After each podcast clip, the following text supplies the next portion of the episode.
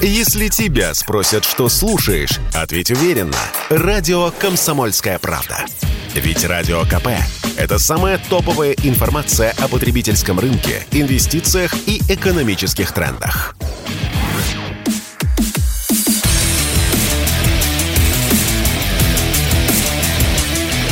Программа с непримиримой позицией. Утренний Мардан. И снова здравствуйте, и снова в эфире радио «Комсомольская правда». Я Сергей Мардан, YouTube-канал «Мардан Эфир», резервный. Но все равно подписывайтесь, смотрите, и ссылку на него вы найдете в телеграм-канале «Мардан».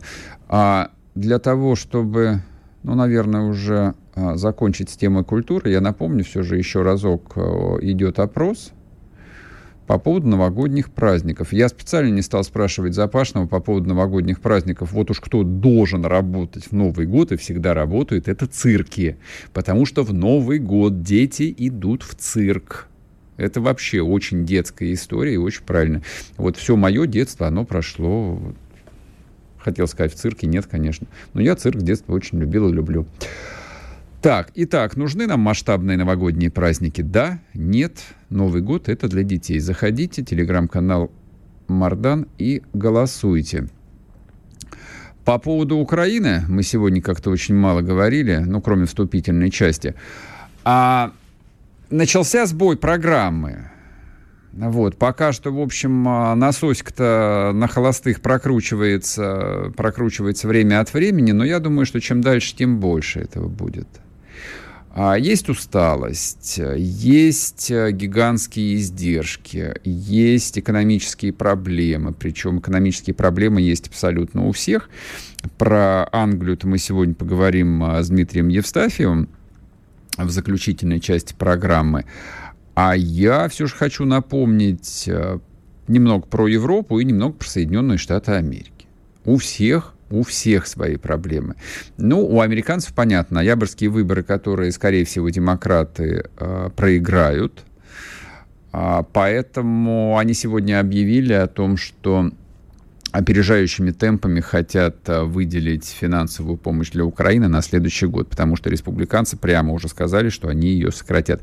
Я небольшой специалист в американском законодательстве, да, в общем, я думаю, что и вам это не слишком интересно. Здесь важен сам факт примерно половина Америки не хочет тратить лишние деньги на хохлов. При всем при том, что политическая и общественная поддержка Украины в Штатах велика она беспрецедентно велика. Но вот чем хорош э, американский народ, это своим рационализмом. Они зациклены на себе. Вот, вот сочувствовать, не знаю, каким-нибудь э, неграм Судана или украинцам Украины, это пожалуйста. А вот насчет денег, как-то вот сразу они начинают э, сжаться и говорить, может, мы это на себя там потратим, что-нибудь сделаем. Пусть у нас бензин будет подешевле. А вообще мы неграм а, Украины, то есть Судана, сочувствуем, конечно. Вот это разумно. Это разумно. Ну, поэтому Америка и великая держава, экономическая в том числе держава, потому что они много думают о себе. А нам придется этому учиться. Вот, несмотря на то, что мы вроде бы как, э, да, пытались встроиться в глобальную экономику, да, и сидели на задней парте, но вот почему-то примеры мы выбирали себе какие-то довольно странные. Не, не, не Соединенные Штаты были нашим а, экономическим при, там, примером, а, которому, э, скажем так, политическое руководство России за последние 30 лет вот принципиально следовало. Нет, не следовало. То есть это была какая-то совсем другая модель, больше похожа в лучшем случае на Бразилию. Ну да ладно, поживем увидим. А, но украинцы, тем не менее, продолжают заводить себе друзей. Я, там, а, в общем, прямые оскорбления и в адрес республиканцев, а, но они умудрились испортить отношения а, даже не с Израилем. Про Израиль мы говорили позавчера. Вот, хотя, в общем, все вот, вот все чисто украинские комментарии, вот, вот, вот антисемитизм в таком дистиллированном виде Израиль уже получил в социальных сетях. После того, как министр обороны, а потом и премьер-министр прокомментировали заявление вот этого а, еще одного министра по делам диаспоры, где он сказал, что Израиль должен стать на сторону Украины. Нет, конечно же, Израиль не будет вставать на сторону Украины, в этом нет никаких сомнений. У них э, свои проблемы, у них своя, в общем, э, модель безопасности, они о своих границах беспокоятся. Но, тем не менее, характерно. Вот политические украинцы, тут э, у них, конечно, прорвало, и они в кои-то веки сказали все, что они на самом деле думают и про Израиль, и про евреев. Турки – попали на линию огня. Вот это вот совершенно замечательная история. Но вот казалось бы, если кто а, Киев и поддерживал, причем еще до начала СВО, и причем поддерживали очень деятельно, и поставками вооружений, и политическая линия была вот совершенно безукоризненная. Это турки, это был Эрдоган. Байрактары получили? Получили. Что нужно было сказать? Нужно было сказать спасибо, как минимум. То есть, если тебя поддерживают довольно серьезным вооружением, довольно серьезным, довольно эффективным. Что уж тут скрывать? Что нужно сказать? Спасибо. Руку надо целовать и благодарить. И постараться выстроить отношения на будущее. Что вместо этого делают хохлы? Они говорят, что дерьмо, что БПЛА турецкий отстой, и что, в общем, нам обещали, а все получилось совсем не так. Это вот есть там такой некий товарищ Пашинский, довольно влиятельная фигура в украинском истеблишменте, э, возглавляет, по-моему, он какую-то а, ассоциацию украинских оборонных предприятий, ну и вообще человек с политическим прошлым. То есть это не просто там некий безымянный депутат сказал, нет, это человек сказал, сказал с именем. Что написал э, глава турецкой компании «Байрактар»? С фамилией Байрактар, как вы понимаете. Ну, он сказал, ну, тогда воюйте сами. Вот что он ответил. Такая очень э, русская черта, конечно, портить отношения. Вот, мы в этом смысле тоже мастера заводить друзей. Среди тех, кто другом никогда не будет, и мастера портить отношения с теми, с кем отношения портить не надо. Тут ведь происходят а, довольно странные истории за последние недели. Они, ну, не очень громкие, не очень бросаются в глаза, но они, а, по крайней мере, дают повод поговорить о том, как была устроена наша внешняя политика в последние десятилетия. А, не знаю, обратили вы внимание или нет, а я обратил внимание, киргизские банки э, прекратили работать э, системой МИР.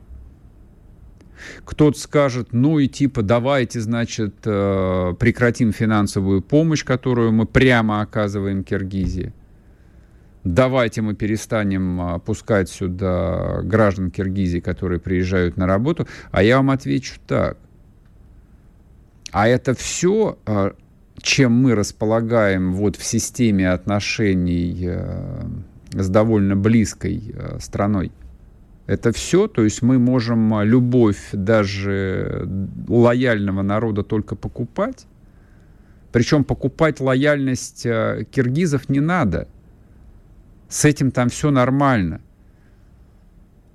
Они здесь работают, многие получают гражданство, там работают русские школы, люди хотят учить русский язык, экономические связи колоссальные. Да, как бы это создает определенные проблемы, но я сейчас про другое. А вот а, с киргизскими элитами, то есть мы можем работать только в формате вот вам условно 100 миллионов долларов, любите нас, а если вы перестанете выражать свою любовь, мы вам перестанем платить. А это разве так работает? А тут я хочу предложить нашим начальникам изучить опыт Соединенных Штатов Америки, который к деньгам относится очень аккуратно. И за каждый э, миллион долларов, который они кому-то выделяют, выворачивают наизнанку. Выворачивают наизнанку, меняют людей, меняют элиты, воспитывают новые элиты. Но и у нас не так все безнадежно. И у нас, в общем, как бы учатся. И вот тут есть тоже такой пример, может быть, не очень громкий, не очень яркий, но если все получится, вот э, об этом обязательно надо будет поговорить. Это то, что называется кейс Пашиняна. То есть вот Пашинян недружественный нам руководитель. Ну, то есть очевидным образом Пашинян в Москве никому не нравится. Нам не нравится, как он пришел к власти. Нам не нравится его заигрывание с Западом, с американцами, с французами, с Евросоюзом. Нам не нравится. Вот. Но вот активно выражать вот наше недовольство было бы глупо. Что сделала Россия? Россия поступила по-умному. Россия поступила по-умному. Россия э, нашла Рубена Варданяна. Это очень известный предприниматель, еще из 90-х, человек э, с прекрасной репутацией. С прекрасной репутацией. А некоторое время назад он отказался от российского гражданства, проконсультировавшись, естественно, со старшими товарищами, и сейчас становится премьер-министром а, Арцаха, который мы знаем как Нагорный Карабах. И что-то мне подсказывает, что через какое-то время Рубен Варданян станет главой дружественной союзной Армении. Так что, в общем, мы не безнадежны, мы учимся. Я надеюсь, что те чиновники, которые занимаются там, киргизским направлением или Казахстаном, вот э, будут э, работать так же умно, как те товарищи, которые занимаются Арменией. Вот так вот. А хохлы, ну а что хохлы? Хохлов не будет. Ну, политических хохлов не будет, я это имею в виду. Так-то куда? Люди денутся, как бы. Они же русские все, куда им деваться-то?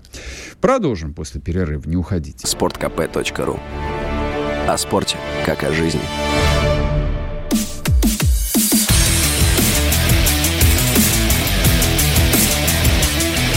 Программа с непримиримой позицией. Утренний Мардан. И снова здравствуйте, и снова в эфире радио «Комсомольская правда». Я Сергей Мардан. Идет у нас голосование в телеграм-канале Мардан по поводу Нового года. Так, сейчас посмотрю. 22 тысячи человек приняли участие в голосовании. Вопрос звучит следующим образом. Уместно ли отмечать новогодние праздники в этом году с размахом, в кавычках? Да, нет, достаточно устроить Новый год только для детей. А я напомню, почему этот опрос мы решили запустить, потому что в ЦИОМ провел а, довольно масштабное исследование общественного мнения по э, новогодним праздникам. 70% граждан России считают, что, мягко говоря, все это избыточно, несвоевременно, а деньги лучше потратить на армию, на мобилизованных, Заходите, голосуйте в конце программы. Я, соответственно, расскажу вам, как голосуют добрые русские люди. А на Украине вчера приняли новый санкцион, санкционный список. Это вот вам еще одна э, примета того, что территория бывшего СССР это, конечно, вот такой практически тотальный карго-культ. Непрерывное подражание белым господам во всем. И нам здесь тыкать пальцем и злорадно хохотать э, совершенно не нужно, потому что а, Россия шла примерно тем же самым путем, и у нас проявление вот этого вот карго-культа, который товарищ Сталин называл преклонением перед Западом, выше крыши во всех областях жизни. Собственно, и длинные новогодние праздники — это ровно то же самое. Но санкции — это вещь, которую изобрели в Европе, Хотя нет, вру. Наверное, все же санкции изобрели в Европе. Я думаю, что экономические санкции были придуманы тысячи лет назад, но довели их до такой привычной нам формы, наверное, в Европе. А самые а, известные такие большие масштабные экономические санкции ввел Наполеон против а, Великобритании в 1805 году. Ничего не получилось. Потом экономические санкции вводились тоже много раз, и на самом деле тоже ни у кого ничего не получилось. Более того, экономические санкции почти всегда были прологом к настоящей масштабной войне. Например, а, по, ну, по большому счету Вторая мировая война, именно как мировая война, не состоялась бы, если бы Соединенные Штаты не ввели экономические санкции против Японии. А когда они ввели, в общем, у императорской Японии особо и вариантов никаких не осталось, кроме как атаковать, атаковать Перл-Харбор. А, я не знаю, насколько в Киеве хорошо знают историю. Думаю, что не очень хорошо, а, поэтому просто едут по методичке и, в общем, делают то, что подсказывают старшие товарищи. Но то, что они сделали вчера, поддается такому ну, да, довольно слабому объяснению. Я, по крайней мере, логики не очень вижу. Они а, значит, ввели санкции против огромного числа именно российских бизнесменов. Там в этом списке порядка 250 человек. Это миллиардеры, мультимиллионеры, ну, то есть самые богатые люди России ну, формально люди России, то есть те, кого называют э, бенефициарами российских активов, э, то есть те, у кого есть российские паспорта, ну, помимо всех прочих паспортов. Но я вот почему об этом решил поговорить, почему я считаю это нелогичным. А такая, знаете, нелояльность э, правящей элиты, экономической прежде всего, э, идеи СВО, ну, мне кажется, она была очевидна с самого начала, и она никуда не делась и сейчас, спустя 7 месяцев с начала военной кампании. То есть то, как был устроен крупный российский бизнес, просто вот его философская подоснова, оно вступает а, в ключевое корневое противоречие с самой войной. Это разрушает бизнес, это разрушает вообще всю модель отношений с глобальной экономикой, вот с этой офшорной глобальной экономикой. Казалось бы, ведь, э, ну, не все, конечно, но часть э, 100 тысяч богатейших семей России, часть, по крайней мере, могла бы стать явной или скрытой пятой колонной. Американцы на нее делали масштабную ставку все эти десятилетия. Американцы делали ставку и после 24 февраля именно на российские элиты, на раскол внутри них. Но сейчас загонять всех этих людей без исключения вот а, за колючую проволоку санкций, назначать их а, равноответственными вместе с Путиным, военным руководством, а, с теми, кого они называют пропагандистами и так далее, и так далее. Что это означает по сути? Это означает, что у этих людей э, ну, нет никакого другого выбора, кроме как сказать, ну окей, хорошо. Раз вы считаете, что война, значит вы получите войну. А люди, попавшие в этот список, войну многие умеют. Ну, по крайней мере, в экономическую, в корпоративную войну. То есть, ну, порядка 15-20 фамилий, да, скидку, которые их э, я вот здесь в списке увидел. То есть, ну, я имею представление, какие жестокие войны с конкурентами они вели за последние 20 лет. На уничтожение. Очень рискованные мужчины. Очень рискованные, очень жесткие. Поэтому если а, там какой-то Зеленский подписал указ о том, что они теперь э, враги украинского государства, я предполагаю, что вот происходит в головах этих людей. Я думаю, что они открывают там какие-то специальные файлы и начинают смотреть, так, что, Украина, Украина. Смотрят, так, что, что там есть у хохлов полезного? Значит, шахты какие-то здесь, э, энергетические активы, значит, что складские комплексы, какие-то коммуникации, значит, полезные ископаемые. Вот я думаю, что теперь вот эти 250 российских предпринимателей, которых э, Зеленский включил в санкционный список, рассматривают Украину как добычу, как потенциальную военную добычу. И, наверное, сейчас они уже начали консультации – как можно вот поучаствовать в будущем разделе, каких территорий, каких активов, что они могут предложить. Ну а как? Ну у нас же капитализм, капитализм. То есть нужно же э, там обеспечивать экономический рост. Нужно. Нужна экономическая активность? Нужна. То есть, э, не знаю, заводы, фабрики, там условно какой-нибудь завод имени Ильича, который конфисковали у Рената Ахметова, он же должен стать э, чьим-то, ну, по-другому-то быть не может. У нас же нет государственной металлургической корпорации. Нету. У нас есть несколько очень крупных частных металлургических корпораций. Поэтому тот же завод Ильича в Мариуполе должен войти в какой-то частный холдинг для того, чтобы завод работал, для того, чтобы он, чтобы он выпускал э, по-прежнему свою прекрасную продукцию, чтобы люди получали зарплаты и так далее и тому подобное. Вот я думаю, примерно такими глазами а, люди из этого списка 250 смотрят не только на завод имени Ильича в Мариуполе, но еще и на какой-нибудь Запорожсталь, на предприятия Днепропетровска, на заводы Харькова, на порты Одессы. Многие из них до вчерашнего дня крестились, ну, кто из них э, умеет креститься, и думали, свят, свят, свят, не надо нам, вот, вот скорее бы закончилось вот все как-нибудь. Но после вчерашнего дня, по крайней мере, некоторые, я думаю, что так вот, ну, переосмыслили позицию. И это все в продолжение той темы, что хохлы, конечно, мастера заводить э, друзей. Мастера а, строить а, оппозицию, которая готова в них стрелять до последнего патрона. У меня нет объяснения, зачем это нужно было делать. Ну, допустим, в список попал тот же Роман Абрамович. Это вообще загадка.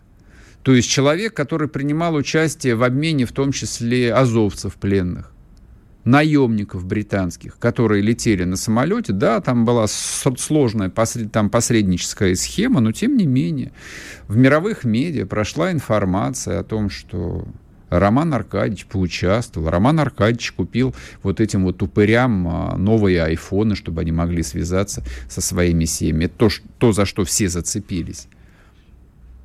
Все писали о том, что Абрамович принимал деятельнейшее участие в зерновой сделке. Ну а как без этого? То есть история стоимостью 7 миллиардов долларов не могла состояться без участия настоящих миллиардеров с разных сторон. Турецких, украинских, российских, конечно же. Всякая история, которая про деньги, она здесь. И вот этого человека, который и дальше готов был бы, наверное, в общем, свой гешефт как-то устраивать, и их гешефт тоже, вот его они включили в санкционный список. Зачем?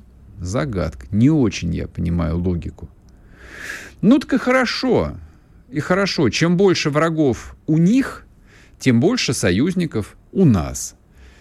Ну и контуры будущего, они, в общем, тоже приобретают такой более резкий, более очерченный смысл. Так что все идет своим чередом. Не нужно а, беспокоиться а, ни о чем прежде времени. Всему свое время. В том числе и раздел, приватизация – будущих или прошлых украинских активов. Радио «Комсомольская правда». Срочно о важном.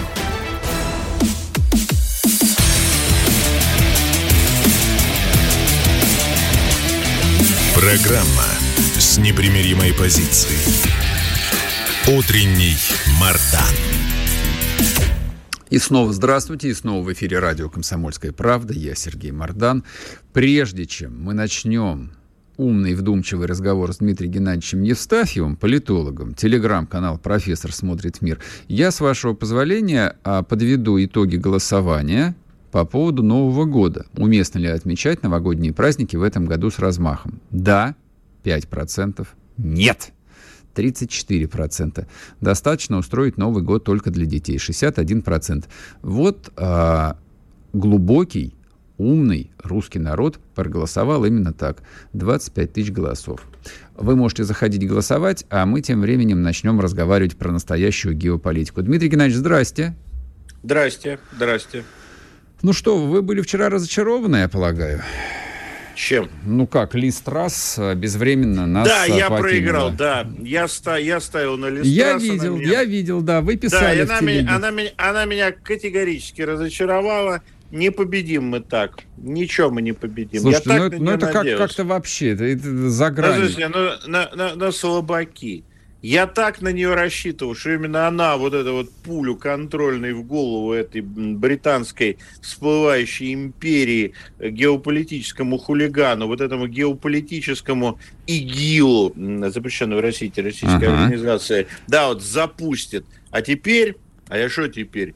Не дай Господь, придет умный человек. А это Борис а Джонсон, а, что ли? Это нет. Я думаю, что Борис Джонсон где-то с весны А, то есть будет Потому... еще один. Да нет, но он умный, конечно. Ну, Борис Джонсон, он, понимаете, у нас есть э, люди, которые прикидываются умными, а на самом деле не очень. Вот. Ну, с моей точки зрения, это Макрон. Угу. А есть люди, которые умные и прикидываются дурачками. Это, на мой взгляд, Борис Джонсон. Борис Джонсон на себя вот эту вот всю британскую холодную зиму брать не будет. Ну, зачем ему это? Сейчас там достаточное количество амбициозных дураков, которые полезут на неостывшее тело, значит, э, Листрас. На Листрас, да, так сказать. Э, и сейчас, во-первых, я думаю, над ней оттопчутся уже все. Да, я думаю, что она услышит про себя столько, сколько не слышала про себя за всю свою жизнь. Но надо сказать, что она сама виновата. Я вот начал сомневаться, что я смогу победить э, этот самый латук, салат латук, в тот момент, когда посмотрел, как она сбежала с э, палаты общин. Так, ну это, конечно, это, конечно, безобразие. Вот, представляете, Черчилль бы так сбежал бы, да? Ну, в общем, и так далее. Но э, Борис Джонсон дождется, пока придет какой-нибудь амбициозный, очередной амбициозный дурачок, возьмет на себя всю тяжесть британской зимы, и потом он будет спасителем. Он же будет всех спасать, да, оттолкнувшись от дна, там, договорившись с какими-то группами. А договариваться-то он умеет, mm-hmm. да, в том числе и в обществе и так далее. Вот я думаю, что Борис Джонсон – это парадигма весны. А вот парадигма зимы – это тут, конечно, есть еще выбрать. Один другого краше. Но Ли Страст меня очень сильно разочаровала. И, как говорили в иные времена, портбилет на стол.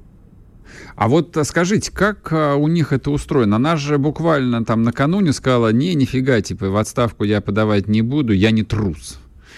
А, ну, во-первых, э, потому как она сбежала с Палаты общин было понятно, что она трусиха редкостная, да, еще там, помните, потом уже всплыло, что она выдумывала смерти родственников, чтобы не встречаться с журналистами. Ага. Это говорит, конечно, много о смелости Ли Страс как политика.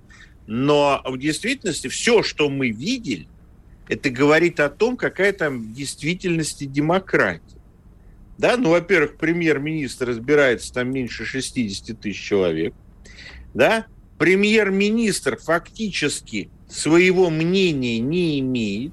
Вот у него было мнение, что ей надо продержаться, что она, ну, она и готова, наверное, была сидеть бы еще некоторое время. Но а, некие теневые силы ее вызвали, сказали цигель, цигель, а люлю. Так, и Лиз Трасс э, практически меньше, чем за сутки поменяла свою точку зрения. Поэтому вот для наших любителей э, порассуждать вековой британской традиции демократии. Я думаю, что Э, реальная британская традиция это, извините, набухиваться по пятницам. Это а скрепа, вот насчет... кстати, это вот вы хорошо, да. что заметили. Я однажды, говорится, нелегкая судьба заменила меня в Лондон, и я видел лондонскую пятницу. Ну да. Ребята, вот эти вот все наши синяки подмосковных поселков городского типа, это такие, знаете, э, комсомольцы, члены общества борьбы за трезвость, с тем, что творится в Лондоне. Вот. Но э, никакой британской демократии нет, а есть чистая олигархия. Причем олигархия анонимная. И иногда какие-то вот люди, кстати, одним из них был человеком, который из олигархии, который показывал свое лицо, был покойный принц Филипп, муж э, королевы, угу. муж-консорт королевы. И вот он был из олигархии, причем представлял там, видимо, довольно влиятельные круги. Вот он свое лицо показывал, за что его все ненавидели. Угу. Британская правящая олигархия всегда анонимна, всегда политически безответственна, а премьер – это марионетка. Вот это вот всегда надо помнить. В Америке не так. Но вот я смотрю на то, что происходит в Америке. Америку я, в отличие от Великобритании, люблю. Но нравится вот она мне. Так готовить не умею, а так люблю. Вот. А, знаете, а вот э, Америка движется в этом же направлении. Олигархия становится анонимной, Угу. Да, уже никакие Рокфеллеры, люди с фамилией Рокфеллер вице-президенты не баллотируются. Вот, и в сенаторы тоже. А, вла... Реальная власть становится безответственной, она становится фрагментированной.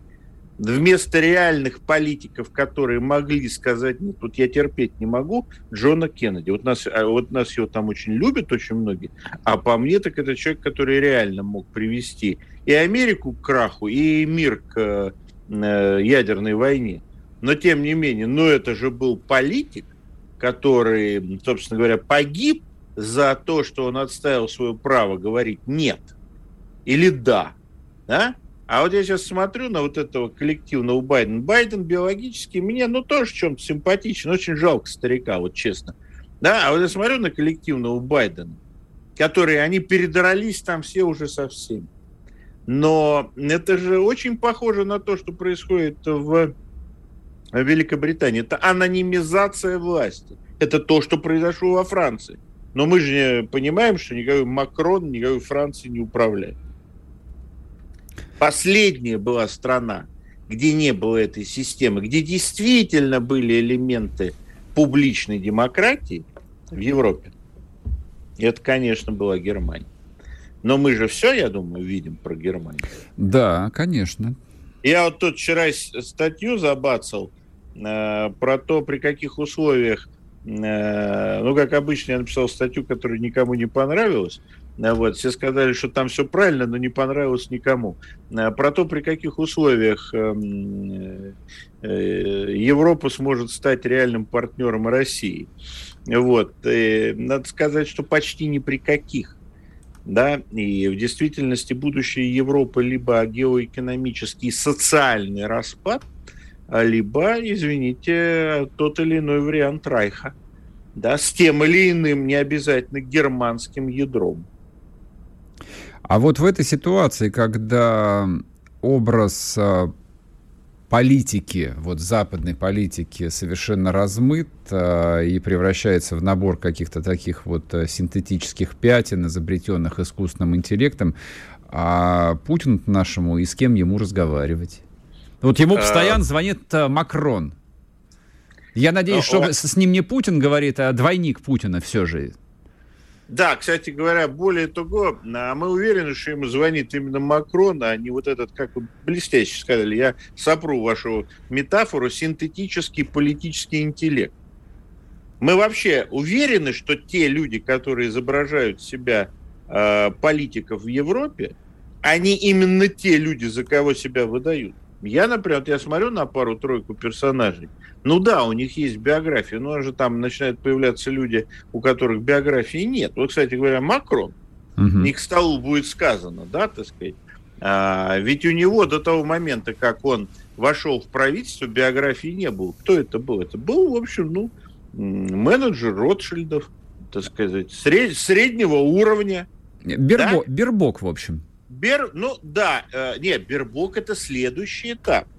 Макрон хотя бы имел там образование, какой-то опыт экономической работы. Его пропустили хотя бы по двум ступеням, угу. да, в государственной лестнице. Бербок это кто? Это, ну где это понятно? Вот, в будущем в Караганде, как бы сказали у меня во дворе. Но тем не менее, а, это кто? Это человек вообще из ниоткуда, это вообще человек, не обладающий даже минимальным уровнем знаний. А лист-траст это был еще более следующий этап. То есть это вот, на мой взгляд, это была попытка, а, так сказать, проверить окно Вертона, можно ли вообще полную дурочку назначить э, премьер-министром ядерный, подчеркиваю, держал. Дмитрий Геннадьевич, на, на минуту уйдем на новости, сейчас вернемся и продолжим. Радио «Комсомольская правда». Никаких фейков, только правда.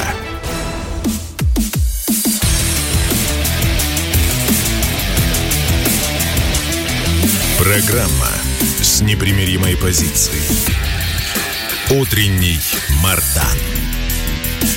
И снова здравствуйте, и снова в эфире радио «Комсомольская правда». Я Сергей Мардан, политолог Дмитрий Евстафьев, телеграм-канал «Профессор смотрит в мир». Дмитрий Геннадьевич, прошу вас, я вас на полслове, на взлете сбил. А я, нет, а я, собственно... Закончили мысль.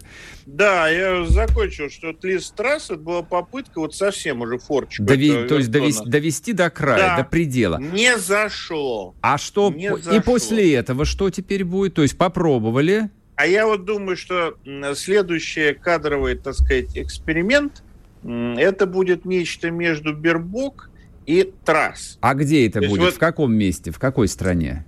Что-то мне подсказывает, что, значит, ну, вообще, конечно, это должно быть где-то в Польше. Но в Польше сейчас не пройдет, это, я вам гарантирую. Не, ну мне жалко поляков. Нет, ну, во-первых, всем же. Во-первых, э, я с удивлением обнаружил, что я не, по, я не последний, даже не предпоследний э, пропольский человек в нашей стране. Их действительно оказалось много, очень много людей, которые вот э, польскому народу, польская элита, конечно, вызывает э, такие, мягко скажем, специфические чувства. А ну, желание народу... отправить их в лагерь, конечно, всех. Да, просто. да. Но, конечно, э, такой вот кандидат на апробирование, ну, это, конечно, Испания.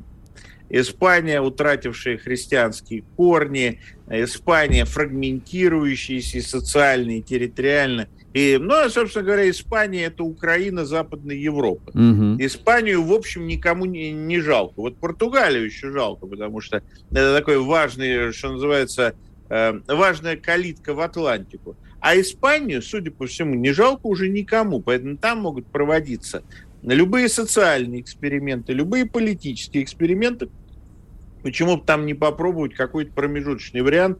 Тем более там может быть даже лист трасс. Там нет ядерного оружия, и армия вообще достаточно маргинальна. А с вашей точки зрения, ну а в чем идея-то? Вот это эксперимент, который э, глубинная там, мировая закулиса проводит, э, испытывает новую, не знаю, там вот систему управления человечеством, или или, или что? И я, я логику просто не улавливаю. Зачем они это делают? Все. Раньше все было хорошо же. Рокфеллеры, Ротшильды, там, Морганы. Ну, во-первых, э, я, только я сейчас одну такую опасную сносочку поставлю. Если бы мы с вами даже 20 лет назад, в начале 21 века, вот эту тему Эм, обсуждали бы на одном из крупнейших, на одной из крупнейших радиостанций России, на нас бы с вами смотрели, Сергей, как на сумасшедших. Правда? Ну, ну скорее так, всего, да. Даже не, на, не как на маргиналов. На меня всю жизнь смотрели как на маргинал. А вот реально нас как на сумасшедших. Да? А вот прошло 20 лет, и мы нормально обсуждаем. И очень гораздо более э, респектабельные, чем мы с вами люди это обсуждают. Поэтому идея о том, что власть публичная и власть реальная – это две разных власти, она, по-моему, за последние 20 лет не просто овладела умами, она доказала свою жизнеспособность и свою правдивость. Теперь про, а, собственно, ответ на ваш вопрос. Но да, Ротшильды, Рокфеллеры, но эти семьи аристократической олигархии, они стареют они стареют, приходят более слабые люди, иногда более сильные. Вопрос в том, что вот, этим, вот этой старой финансовой олигархии, вот как условно можно, но в кавычках только, называть их банкиры-финансисты, нужны некие фронтлайнеры, которые бы воплощали их интересы. Раньше можно было ну, какого-то публичного политика приручить, и такие были – да? Можно было нанять актера на должность великого президента. Кто сказал Рональд Рейган, да? А это же фактически был человек, который представлял интересы финансовых кругов, которые раскрутили вот этот механизм глобального, через американский, глобального кредитной, глобальной кредитной накачки. Да? Это же кто? Кто? Рональд Рейган играл, играл в категории категории э, Б, потом стал губернатором Калифорнии, значит, потом там что-то в Калифорнии все с артистами, как сложно все, да? А, вот, э, а потом стал великим президентом, который победил в холодной войне. Но сейчас есть одна проблема. Вот эта вся финансовая олигархия действовала в рамках устойчивых институтов. И в Америке, Рональд Рейган мог нести сколь угодно большую чушь, но институты американской президентской власти всегда это компенсировали. А глобальные институты, которой Советский Союз был вовлечен, ограничивали возможность нашего использования идиотизма американцев. Но у нас и правда и своего хватало, будь здоров. Может быть, даже больше, чем американцев. А сейчас вы посмотрите, какая деградация американской политической власти. Там ведь не только вопрос в геронтократии американской. Там вопрос в общей системной деградации, в деградации среднего уровня исполнителей. Поэтому любой, вот я всегда говорю, в королевстве слепых одноглазый король. Вот в ситуации вот этой деградации исполнительной власти, да вообще власти в коллективном Западе, появляется харизматик. Я, собственно, про это написал в такой неприятной для многих статье, которая вчера у меня вышла. Да? Появляется харизматик. В Германии, например. Или даже во Франции, прости господи за эту нецензурщину. Так? Вот. И что? И он же их всех сделает. Реальный харизматик, опирающийся на реальные экономические интересы. Не на глобалистов, которые, говорят, а правительство на другой планете живет. Нет, а вот на реальные экономические интересы, где здесь и сейчас. На остатки вооруженных сил, которые в Европе есть. На остатки националистов, которые в Европе есть. Да вы меня извините, это же 5 секунд. Все то же самое в Соединенных Штатах, чуть более сложно, потому что этнический состав усложнился. Угу. Но это тоже возможно. Поэтому единственный вариант сохранить свою власть вот у этих безликих правителей мира – это назначать все более и более не самостоятельных, все более и более деграданских публичных политиков. Это не свидетель, там, скажем, деградация Европы – это не деградация Европы, а это попытка евроатлантической олигархии удержать свое влияние в Европе. Потому что, не дай бог, появится политик даже уровня Ширака или Коля, а это были не самые как сейчас выясняется, сильные люди в Европе. Да вся эта ситуация в Европе просто посыпется. Вы посмотрите, Орбан, маленькая Венгрия, маленькая, про него книги пишут, как он, как Орбан, в общем, ну, не самый сильный политик, ну, если честно, мы, кажется, все его хвалим, но он не самый сильный политик. А про него книги написаны, как он уничтожил европейскую демократию, общеевропейское единство. А все то же самое только чуть сильнее Орбана, чуть националистичней. И, например, в Германии, да это вообще будет катастрофа. Да это Поэтому, же будет Гитлер, извините меня. Вот я думаю, что будущее европейской политики будет разыгрываться в треугольнике Франция, Германия, Польша. А вот оно нам надо, вот харизмата, или, или нам а лучше я, вот а такие а вот, да, как Листрас? А, а у меня последняя фраза, вот ровно ваша в статье. А оно нам надо? Вот, да. да. да. Может, может, проще с американцами договориться, как пилить эту Европу. Вот мне кажется, да. Вот давайте по-быстрому сейчас, вот что это мы привыкли там делить Польшу, давайте разделим Европу целиком. А что Польшу делить?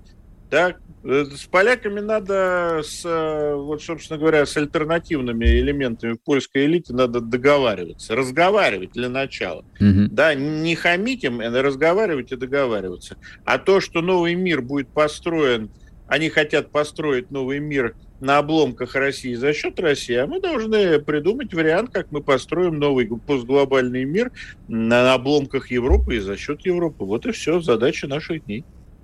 Так, а где будет происходить э, граница и кто вот те, ну, еще другие варварские племена, с которыми мы разделим? У нас 30 секунд вот на будущее раздел мира. Ну, во-первых, почему бы разделить мир не именно с поляками? Так. Я думаю, что останутся германские племена какие-то, именно как племена, как земельные. Баварцы, например, какие-нибудь. Баварцы, в кожаных например. шортах. Ну, Мне нравится. Ну и почему бы нет? Но главный наш партнер в разделе Европы это, конечно, США, если они придут к чувству. Ага. Вернуться, собственно, к себе на историческую родину, учитывая, именно что американцы, так. по большому счету, это немцы на самом деле. Да. Дмитрий так. Геннадьевич, спасибо вам большое. В общем, а, ну, я не знаю, да, 20 лет назад нас бы, конечно, забрали бы в лучшем случае психушку, а скорее всего посадили бы. Дмитрий Евстафьев был с нами. А, телеграм-канал «Профессор смотрит мир». Подписывайтесь. И заодно телеграм-канал «Мардан». На него тоже подпишитесь, если еще нет. Радио «Комсомольская правда». Срочно о важном.